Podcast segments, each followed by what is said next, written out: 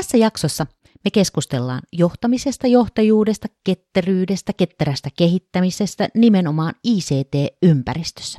Meidän vieraana on Jarkko Levasma ja tämä jakso on äänitetty kesäkuussa. Nyt me eletään elokuuta 2021. Paljon on ehtinyt tapahtua tässä pienessä ajassa, muun muassa sellaista, että Jarkko on nimitetty valtiovarainministeriön ICT-johtajaksi. Tämä kannattaa ottaa huomioon, kun kuuntelee tätä jaksoa. Löydät sä jotain yhtäläisyyttä paellasta ja verotuksesta? Paellasta ja verotuksesta? Ei mulla kyllä nyt heti tuu mitään, mitään hirveä hienoa mieleen. Jos nyt pitää jotain väkisin kaivaa, niin, niin me ollaan nyt neukkarissa nimeltä Jyvä. Ja ymmärtääkseni pailla tehdään sellaisista jyvämäisistä ja raaka-aineista, että tämä nyt ehkä on paras, mikä mä tähän väliin osaan heittää. No et sä nyt oikein hirveän hyvästi osannut kyllä heitellä. Mutta ei kai se nyt haittaa, eli palataan tähän. Tämä on Tulokulma podcast. Avaamme keskustellen ovea verohallinnon uudenlaiseen työkulttuuriin ja sen taustalla olevaan johtamiseen, positiiviseen työntekijä- ja asiakaskokemuksen rakentamiseen. Meidän kanssa tänään ajatuksia vaihtaa ylijohtaja Jarkko Levasmaa tuotehallintayksiköstä. Mun nimi on Hanne Lotsari Veron viestinnästä ja äänitilaa kanssani jakaa Jussi Miettinen virkamiesverolta hänkin. Jarkko, kiva, että sä pääsit meidän kanssa juttelemaan johtamisesta ja digitaalisuuteen liittyvistä asioista. Mutta kerro ensiksi alkuun, että miten sun päivä on lähtenyt käyntiin? Joo, kiitos vaan kutsusta ja hei, hei vaan kaikille. Tota, tämä päivä on lähtenyt taas omalla tavallaan vauhdikkaasti käyntiin yhteistyön ja rekrytoinnin merkeissä. Me ollaan tänään yhdessä patentti- ja rekisterihallituksen kanssa aloitettu haastattelut tuon yrityksen digitalous, eli tuttavallisemmin reaaliaikataloushankkeen hankkeen hankejohtajan rekrytoimiseksi. Ja, ja tota, tämähän on tämmöinen erittäin tärkeä hanke verohallinnon ja koko yhteiskunnan kannalta ja näitä merkittävämpiä digitalisaatiohankkeita tulevina vuosina. Hmm. Isosta asiasta kyllä kyse. Joo, ylipäätään nyt ollaan aika lailla jännän äärellä, eli, eli Jarkko sun työkenttä kyllä niin kuin sivuaa tosi monelta kantilta katsottuna, niin, niin e, paitsi meidän verotuksen toimintoja, niin näköjään myöskin niin kuin verotuksen ulkopuolisia toimintoja. Mutta ennen kuin me mennään näihin asioihin tarkemmin, niin voisit sä kertoa itsestäsi jotain? Joo, mieli hyvin. Mä oon, mä oon tämmöinen perus ATK-nörtti, tykkään, tykkään näprätä tietokoneita ja kaikkia, kaikkia tota sähköisiä käikäleitä ja, ja, ja jopa, jopa tota, tykkään kaiken näköistä rakennella, kuten palapelejä, mutta erityisesti noita, noita tota, Ikean huonekaluja mä tykkään koota, se on mun, se on mun intohimo vapaa-ajan puolelta, mutta siis tämmöinen Turusta kotoisin ja, ja yllätyksellisesti kävin opiskelemassa Tampereen Hervannassa ja, ja sitten sitten ollut, ollut täällä Helsingissä töissä ja asun, asunut ja, ja tota, työuralla on yksityisyrittäjyyttä ja sitten on ollut ihan, ihan IT-firmassa töissä ja, ja nyt sitten viimeiset 12 vuotta täällä verolla eli julkisella sektorilla ja nyt sitten, niin kuin kerroittekin, niin vastaan tämmöisestä tuotehallintanimisestä yksiköstä. Okei. Okay. Verohallinto on digitalisoinut toimintojaan niin palveluja jo pitkään, eli, eli varmaan jo vuosikymmeniä voidaan sanoa. Nämä meidän digipalvelut on otettu asiakkaiden toimesta oikein hyvin vastaan ja ne on saanut osittain kiitostakin. Voisi sanoa, että monessa kohtaa on mennyt aika hyvin – mutta miten tämä temppu on tehty? No joo, se varmaan voi ainakin sanoa, että se ei ole ollut mikään semmoinen niin kuin yksittäinen temppu, että se on ollut nimenomaan todella pitkän aikavälin määrätietoista työskentelyä ja ehkä se yllättävä asia siinä on, että se ei suinkaan ole ollut niin kuin kovinkaan isolta osin nimenomaan sitä sähköisten asiointipalveluiden rakentamista, vaan itse asiassa on ollut tämän – tämän taustalla olevan tietojen vaihto, integraatio,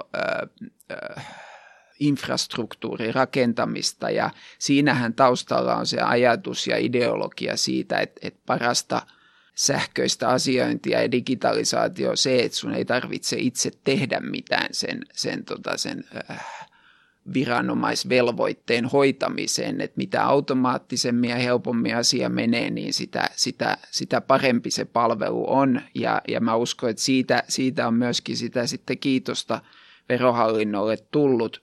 Toki sitten silloin, kun me niitä, niitä tota, asiakkaille päin näkyviä palveluita, silloin kun sitä asiointia pitää oikeasti myös tehdä, niin, niin tota, kehitetään esimerkiksi omaveroa, niin, niin kyllä, kyllä meidän niin kuin, periaate siinä on se, että me ei yritetä arvata, mikä sille asiakkaalle sopisi parhaiten, mikä, mikä miellyttäisi asiakasta siinä palvelutilanteessa enemmän, että me otetaan heidät mukaan ja, ja kysytään ja tehdään esimerkiksi just käytettävyystestauksia paljon ja, ja, ja tota, tehdään palvelumuotoilua yhdessä, yhdessä asiakkaiden kanssa, että se on myöskin se tärkeä osa tätä palveluiden tekemistä. Hmm. Tuossa kun sä nostit esille myös sen, että et ei arvailla mitään, kun kehitetään esimerkiksi omaveroa, niin mulla tulee mieleen datalla johtaminen. Sehän on aika paljon nyt esillä oleva juttu. Tuntuu, että siitä niin kuin puhutaan aika paljon, mutta mä ainakin kaipaisin itse pikkasen konkretiaa sen ympärille. Mitä sun mielestä tarkoittaa tämä datalla johtaminen ja voiko siinäkin mennä esimerkiksi jotenkin pieleen koko johtaminen? Joo, tämähän on tämä datalla tai tiedolla johtaminen, niin se on näitä, näitä tota, tämmöisiä aika trendikkäitä äh, sanoja, ja, ja, ja jo, joilla, joilla varmasti kuulostaa, kuulostaa fiksulta. Se, se toki ei ole ihan niin mystistä ja ihmeellistä kuin voisi vois tosissaan kuvitella, että et, tota, mulle ainakin niin kuin johtaminen tarkoittaa sitä, että et me tuodaan se käytettävissä oleva tieto äh, silleen äh, semmoisessa muodossa, että et, et sitä, sitä käyttävät ihmiset osaa, osaa ymmärtää sitä ja osaa, osaa tehdä sen perusteella johtopäätöksiä. Ja silloin justiinsa saavutetaan se tilanne, että, että ne päätöksenteko, johtaminen perustuu reaaliaikaisiin faktoihin – eikä silleen niin kuin musta tuntuu, että, että näin varmaan kannattaisi tehdä. Ja yksi osa esimerkiksi tiedon johtamista on nimenomaan se, että, että kysytään siltä asiakkaalta, että mikä sulle toimisi parhaiten, eikä yritetä arvata sitä, sitä itse. Mutta sitten toki, että mitä, niin kuin, mitä voi mennä pieleen, niin, niin tiedon johtaminen, kun perustuu tietoon, niin jos tiedon laatu on heikkoa, se on virheellistä tai, tai niin kuin jotenkin niin kuin vääristyneesti kerättyä tai, tai jotain semmoista, niin sehän, sehän toki sitten vaikuttaa siihen, sit siihen johto, johtopäätöksiin, mitä siitä tehdään. Ja tällöin, tällöin ne saattaa mennä hyvinkin pieleen sitten ne päätökset. Hmm. Ja nythän me eletään tämmöistä vaihtoehtoisten faktojen aikaa, että siinä mielessä vaikka tietoa onkin, niin, niin miten se sitten luetaan se tieto? Joo, joo se, on, se on ihan totta, että, että tota, on, on ihan, ihan normaalissakin elämässä tämä, tämä digilukutaito on, on, on hyvin, hyvin tärkeää ja, ja täytyy, täytyy nähdä niin kuin rivien välistä ja ymmärtää, milloin myöskin se rivien välissä ei lue yhtään mitään, mutta, mutta tota, tota, tämä, on, tämä on semmoista taitoa, joka, joka tuntuu niin kuin yhteiskunnassa koko ajan kehittyvä eteenpäin ja, ja noista omista lapsista huomaa, kuin, niin kuin luontevasti se, se aika nuoreltakin iältä jo alkaa tulemaan se, se ymmärrys siihen, että, että että ihan kaikkea ei tarvitse esimerkiksi web-sivut lukea, että sieltä on, sieltä on puolet mainoksia ja, ja puolet sitten itse sitä asiaa, mitä haluaa lukea. Mm. Tämä on kyllä muuten ihan totta. Tuntuu, että tota digitaalisuutta kyllä puskee niin kuin ovista ja ikkunoista. Me kaikkihan tiedetään, että esimerkiksi veroilmoituksen osalta mm, me saadaan tietoja tai verohallinto saa tietoja niin sanotulta kolmansilta osapuolilta. Onko tässä just kyse niin kuin digitaalisuudesta ja millaisia muita esimerkkejä sinulla olisi kuvaamaan digitaalisuutta? No kyllä toi mainitsema tietojen kerääminen kolmansilta osapuolilta on nimenomaan se, se iso juttu, mitä, mitä tässä on saatu aikaan – nyt varmaan niin kuin se on hyvä, hyvä mieltää, että, että, että kun me ajatellaan sitä, sitä esitäytettyä veroilmoitusta, niin sehän on tarkoitettu tällä hetkellä niin, niin tota, noille henkilöasiakkaille, eli ihan, ihan tavallisille kansalaisille, kuten mekin. Mutta tota, meillähän verohallintona niin todella tärkeä asiakasryhmä on myöskin erilaiset yritykset. Ja nyt ä, yrityksille ei, ei vielä tässä vaiheessa niin tämä verotus näyttäydy niin helppona kuin, kuin mitä se sitten hen, yksityishenkilöille on on. Ja, ja mä sanoisin, että tässä niin kuin, ä, yrityspuolella on, on, on tosi paljon tekemistä, mutta niin kuin tuossa ihan alussa mainitsinkin, niin esimerkiksi tämä yrityksen digitaloushanke niin tähtää nimenomaan siihen, että, että yrityksien toiminta keskenään nämä perusliiketoimintatapahtumat, kuten laskujen lähettäminen, kuittien antaminen helpottuu ja digitalisoituu, niin, niin tämä nimenomaan johtaa omalta osaltaan siihen, että kun, kun äh, asiat liikkuu digitaalisessa muodossa, rakenteellisessa muodossa ja, ja reaaliaikaisesti, niin sitten sit se mahdollistaa myös sen sitten, että, että myös esimerkiksi sitten yritysten verotusta niin voidaan, voidaan sulauttaa sinne osaksi, osaksi niiden liiketoimintatapahtumia, eikä tarvita sitten mahdollisesti enää erillistä raportointia ja mm. ylimääräistä vaivaa sitten verotukseen eteen yrityksiltä. Mm. Pystyisitkö vielä pikkasen täsmentämään, mitä tarkoitetaan silloin, kun puhutaan rakenteellisesta tiedosta? No sitä tarkoitetaan silleen, että jos miettii vaikka Word-dokumenttia, niin siinä voi olla tosi paljon tärkeitä tietoa sisällä, mutta tota, kone ei pysty ymmärtämään siitä, että mikä kohta siinä on se juuri se tieto, mitä johonkin kohtaan tarvitaan. Eli, eli se on vähän niin kuin tiedon muuttamista niin kuin lomakemuotoon, eli, eli, eli tiedetään, että tässä kohdassa vastataan juuri tiettyyn kysymykseen ja, ja sitä kautta sitten niin kuin pystytään sitten tekemään paljon hienompia automaattisempia juttuja sen tiedon pohjalta. Mm. Sä puhuit noista tietojen hankkimisesta verohallintoon ja voidaan varmaan sanoa, että verohallinnon tietomassat on aivan valtavia. Ja siinä mielessä verohallinto ehkä voidaan myöskin luonnehtia tämmöiseksi tietotekniikkatehtaaksi. Pystyisit jotenkin konkretisoimaan, että millaisesta määrästä tietoa on oikein kyse? No, no tämmöisenä ATK-nörttinä niin mä vastaisin ensin, että sitä tietoa on noin 1500 teratavua meidän, meidän niin kuin erilaisilla, erilaisilla levyillä. Ää, Jussi, tiedätkö mitä toi joo, tarkoitti? Joo, tämä on ihan selkeä. Okei. okay. No to, toki sitten kun, kun tuon luvun, luvun kuulee, se kuulostaa isolta, mutta ei se itse asiassa niin kuin esimerkiksi vaikka siihen, että mitä ä, teleoperaattorit, millaisia määriä tietoa, tietoa ne operoi, niin se ei ole kauhean iso määrä, mutta tota, se mikä meillä on niin kuin ehkä, ehkä poikkeuksellista on se, että se, se meidän tieto on hyvin monipuolista, eli, eli, eli tota me, meillä on hyvin paljon erilaista ja, ja kuten viittaa aiempaan, niin, niin rakenteisessa muodossa, eli, eli, eli tiedetään paljon eri asioista, mutta sitä, sitä dataa sitten ei ehkä niin poikkeuksellisen paljon kuitenkaan ole.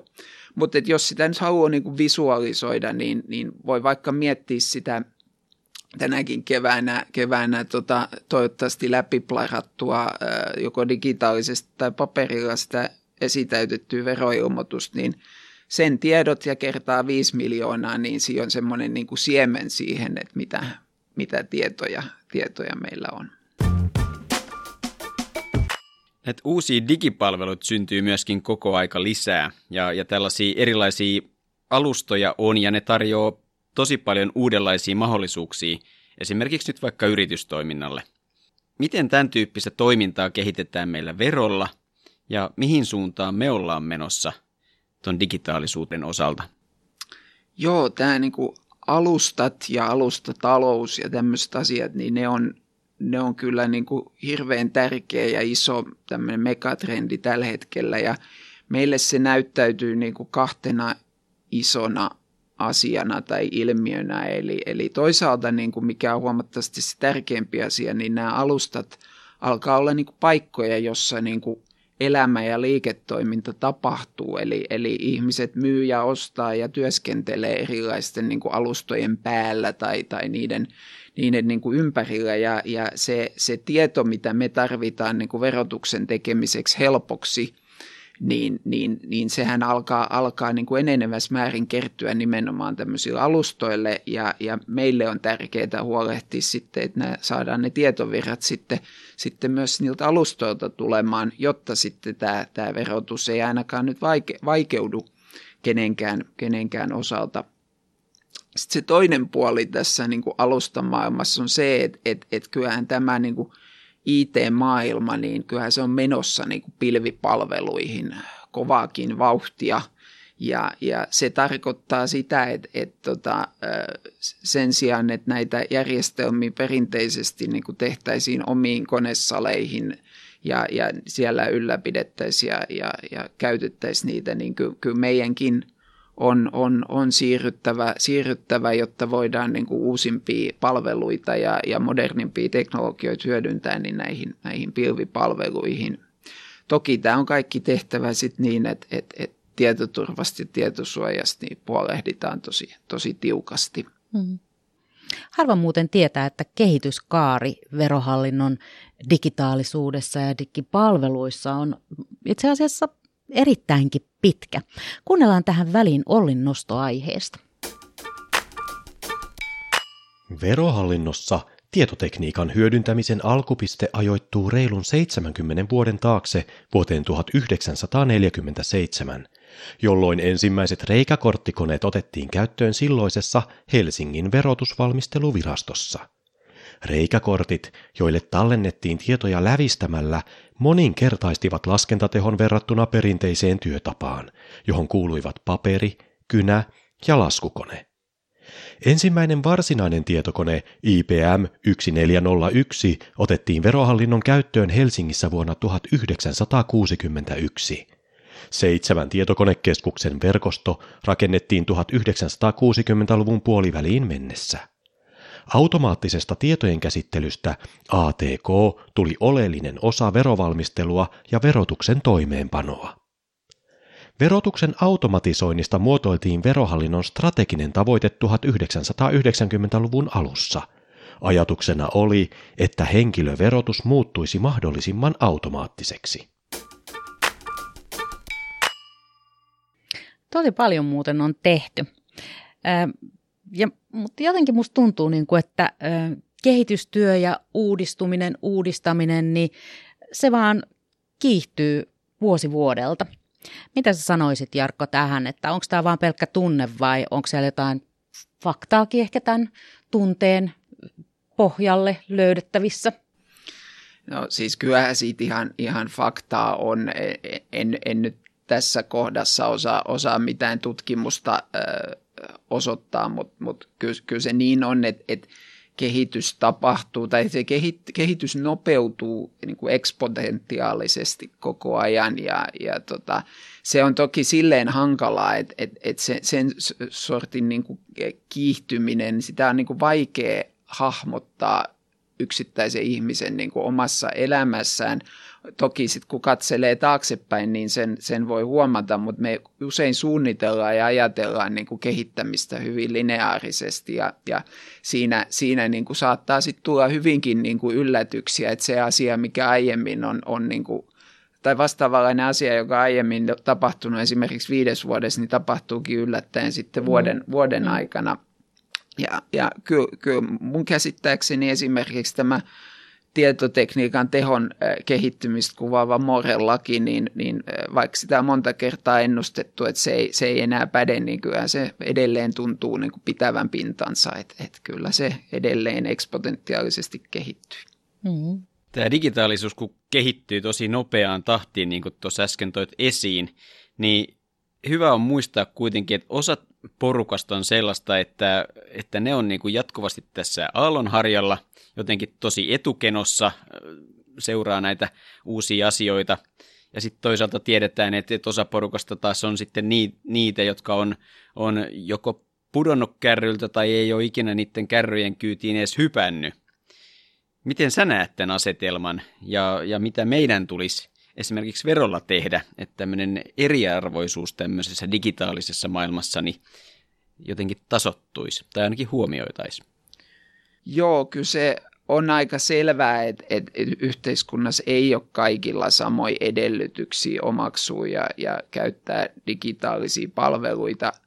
Mä itse kyllä näkisin asian niin, että, että, että näitä, näitä ihmisiä ei oikeasti ole ihan niin paljon kuin joskus julkisuudessa annetaan ymmärtää. Mutta siitä huolimatta niin meidän, meidän velvollisuus on huolehtia, että, että verotukseen liittyvät palvelut on kaikkien – suomalaisten käytettävissä ja, ja, ja siitä syystäkin niin meidän palveluit huolimatta siitä, että, että on hyvät digitaaliset kanavat, kuten oma vero, niin ihan yhtä lailla meillä edelleen on käyntiasiointipalvelua, meille voi lähettää kirjeitä ja soittaa puhelimella. Ilmeisesti jopa faksinkin voi lähettää, mutta tota, itse en tiedä, mistä mä saisin sen faksin sitten käsi, jos joku semmoisen lähettää. Mutta tota, kyllä mä niinku pitäisin niinku tätä tärkeänä meidän toimenpiteenä, mutta sitten ihan niinku yksityishenkilönä ja kansalaisena, niin mä pidän niinku omana velvollisuutena niin, niin valita asiointiin se, se kanava, joka on yhteiskunnallisesti kaikkein, kaikkein tehokkain. Eli tällä hetkellä se on ihan ylivoimaisesti toi, toi digikanava. Ja, ja kun, kun sitten mahdollisimman moni toimii tämän saman periaatteen mukaan, niin, niin meillä on enemmän sit voimavaroja ja mahdollisuuksia tuottaa sitten muissa kanavissa palveluita niille, jotka ei sitten pysty, pysty digikanavaa syystä tai toisesta käyttämään. Et, et toivoisin tosissaan, että ihmiset, ihmiset myös tässä niin, niin ajattelisi sitä, sitä lähimmäistä myöskin. Ja aika monihan on ajatellut, että oliko se niin, että 89 prosenttia meidän kaikesta asiakastoiminnasta niin tapahtuu digitaalisesti? Joo, joo kyllä, kyllä se on, se on tosi, tosi korkea se prosentti, ää, erityisesti siinä, että et niin miten ää, asiakkaat on meihin päin yhteydessä – se sitten vielä kyllä laahaa aika paljon perässä se, että et, et, et miten, miten niin kuin meiltä päin pystytään digitaalisesti sitten, sitten tota, lähettämään tietoa asiakkaiden suuntaan. Eli, eli siinä se Suomi-viestien käyttöönotto, joka on, on siis, siis vapaaehtoista ja joka sen täytyy käydä se itse, itse sallimassa, niin, niin tota, sen käyttöönotto on vielä aika alkuvaiheessa, että siellä ei ole kuin semmoinen puolisen miljoonaa käyttäjää vasta ja potentiaali on kyllä, kyllä hurjasti sitten. Mm. Ja mennään tässä välissä aiheissa nyt johtamiseen. Millaisia asioita sä pidät tärkeänä omassa johtajuudessa? Ja kyllä mua ihan oikeasti kiinnostaa myös se, että ää, käytät sä omassa työssäsi esimerkiksi dataa hyväksi ja jos niin miten? Joo, tota, johtaminen on, on mun näkökulmasta tosi paljon viestintää ihan käytännön tasolla, eri, erilaista viestintää. Ja sitten toisaalta niin kuin, niin kuin tekemisen kannalta niin, niin esteiden poistamista sieltä niin kuin omalta porukalta, että he pystyy, pystyy hommansa, hommansa hoitamaan. Hehän tietenkin tietää huomattavasti paljon paremmin, miten sen oman työnsä tekee. Että ei siinä, siinä juurikaan mitään viisastelemista ole, vaikka joskus aina, aina entisenä asiantuntijana itsekin niin kuin mieli tekisi vähän viisastella, mutta, mutta si, si, siinä täytyy jo ruveta luovuttamaan tässä, tässä vaiheessa kehitystä. No sitä tiedon käyttämistä, niin kyllä mä katson, että mä käytän paljonkin tietoa, tietoa johtamisessa, mutta ehkä se, siinä on se, se semmoinen jännä mielikuva ihmisillä tosissaan, että se on jotain niin kuin ihmeellisempää kuin se on. Ja, ja mä voisin näin alkuun todeta, että ei, ei meillä ole mitään mystistä robottia johtoryhmän jäsenenä tai mitä tuolla niin kuin mainoispuheissa kuulee, kuulee mutta mut se mitä meillä on, niin meillä on jo tälläkin hetkellä niin varsin hyvät ja joissain kohdissa varsin reaaliaikaisetkin mittarit keskeisille toiminnoille, että mitkä on meidän tärkeimmät toiminnot, niin niistä saadaan, saadaan dataa. Ja, ja me ollaan viime aikoina tässä niin kuin aika laajastikin tätä puolta, puolta rakennettu ja, ja kutsutaan sitä näin kotoisasti niin kuin tilannehuoneeksi. Eli, ajatus on se, että jokaisella verohallinnon tiimillä eri tasoilla ja eri puolilla Suomea ja organisaatiota, niin on tämmöinen tilannehuone, jossa ne, ne tärkeimmät omaa toimintaa koskevat mittarit on. Ja ne sitten kertoo, että kun tehdään jotain, kokeillaan vaikka, että tehdäänkö eri tavalla tämä juttu, niin kertoo, että mennäänkö oikeaan vai väärään suuntaan. Ja se on mun mielestä tiedolla johtamista, jos joku, joku on. Tuollainen vastuullisuus ja, ja tiedon vastuullinen käyttö puhututtaa tällä hetkellä aika paljon julkisuudessa ja varmaan kiinnostaa myöskin monia. Mitä tämmöinen vastuullisuus tarkoittaa sun työssäsi? No kyllähän tässä ollaan tosi paljon vartijana, kun, kun näiden, näiden tota, meidän asiakkaiden tiedo, tietojen turvallisuudesta vastataan. Se, jos joku on, on, on vastuullisuutta ja, ja tota, se, se tarkoittaa tässä tapauksessa myös sitä, että tehdään ja panostetaan tosi paljon erilaisiin toimintoihin, sekä teknisiin että sitten tämmöisiin prosesseihin ja osaamiseen tämän, tämän turvallisuuden, turvallisuuden takia.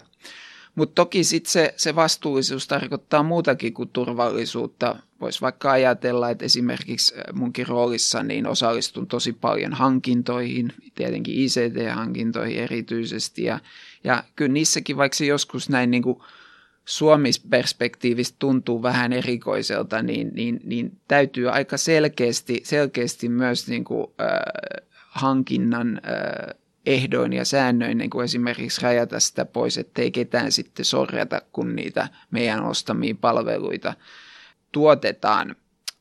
Sitten toki myös tähän vastuullisuuteen niin tämmöisenä niin kuin modernimpana asiana niin liittyy tämä, tämä tota, tekoälyyn liittyvät aika monimutkaiset eettiset kysymykset ja, ja tota, niissä toki ollaan vielä alkuvaiheessa, mutta kyllä me ollaan tässä jo – jo jonkin aikaa sitten niin esimerkiksi muodostettu toiminnan ohjaaviksi tämmöiset tekoälyn hyödyntämisen eettiset periaatteet. Hmm.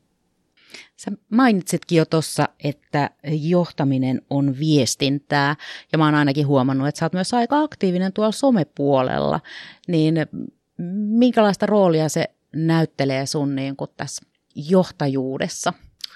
Joo, niin kuin sanoin, niin, niin se johtaminen on käytännön tasolla lähestulkoon kokonaan viestintää, tai siihen se ainakin kulminoituu sitten. Tämmöinen julkinen sosiaalinen media, niin, niin sehän on nykyään yksi, yksi keskeisimmistä ulkoisen viestinnän keinoista ja kanavista, mutta tota, niin se alkaa tämmöinen sometyyppinen viestintä olemaan myös tämmöisten niin organisaatioiden sisäisen viestinnän kanava – Toki, toki sitä sisäistä viestintää ei käydä siellä julkisessa Twitterissä tai, tai, tai Facebookissa, vaan että meillä on, meillä on sitten tietenkin ihan omat, omat sisäiset välineet, mutta hyvin samankaltaista, eli, eli aika lyhyttä, tiivistä, tiivistä mutta, mutta niin kuin tosi, tosi usein tapahtuvaa, tapahtuvaa viestintää. Mutta toki sit viestintä tarkoittaa ihan henkilökohtaisia face-to-face keskusteluja ja, ja, ja tota, erilaisia, erilaisia tilaisuuksia ja muita. Ja mun mielestä se, niin se oleellisin juttu on siinä, että viestinnän pitää olla säännöllistä, jotta syntyy semmoinen tuntuma siitä, että, että asioita ei pimitetä, että ollaan avoimia – ja, ja, ja mä oon jopa yrittänyt lanseerata semmoista ajatusta, että ollaan brutaalin avoimia näin niin kuin oman porukan sisäisessä viestinnässä, ettei mikään ole salasta. Ja yleensä se helpottaa myöskin, kun kertoo myös sen, että, että vielä ei ole mitään kerrottavaa, niin se, mm. se rauhoittaa, että tietää, että no niin, että, että kyllä ne sitten kertoo, kun on jotain mm. kerrottavaa.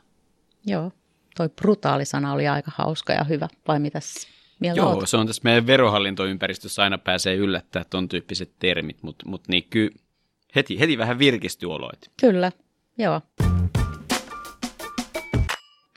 Hei, tässä alkaa lounastauko lähestyä. Mennäänkö tuohon paellaan? No mennään ihmeessä. Hmm. Jussi, sä et ole tainnut lukea nyt että tässä huhtikuun loppupuolella olevaa The Guardian-lehteä.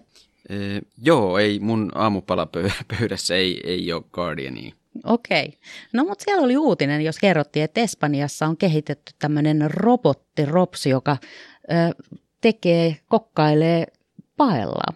Ja siinä ilmeisesti tarvitaan sitten erilaisia toimintoja, että se kääntely ja vääntely sujuu mutkattomasti. Verotuksessahan myös käytetään robotiikkaa. Kerro vielä tähän loppuun vähän tarkennusta siitä, että mitä tämä robotiikka tarkoittaa ja mitä sitten taas toisaalta tarkoittaa automatiikan käyttö verotuksessa. Joo, tämä, tämä automatiikka on se avain ja taikasana, jolla, jolla verotuksen hoitamista on pystytty helpottamaan ja tehostamaan Suomessa niin kuin viimeisten vuosien ja vuosikymmenten varrella todella merkittävästi. Ää, ja, ja toki, toki niin kuin, se, että sitä voitaisiin hoitaa, hoitaa niin kuin silloin 19, ennen 1947 niin täysin käsin kynällä ja paperilla, niin, niin ei, ei, ei, ei sitä, se ei ole niin kuin missään mielessä enää, enää mahdollista.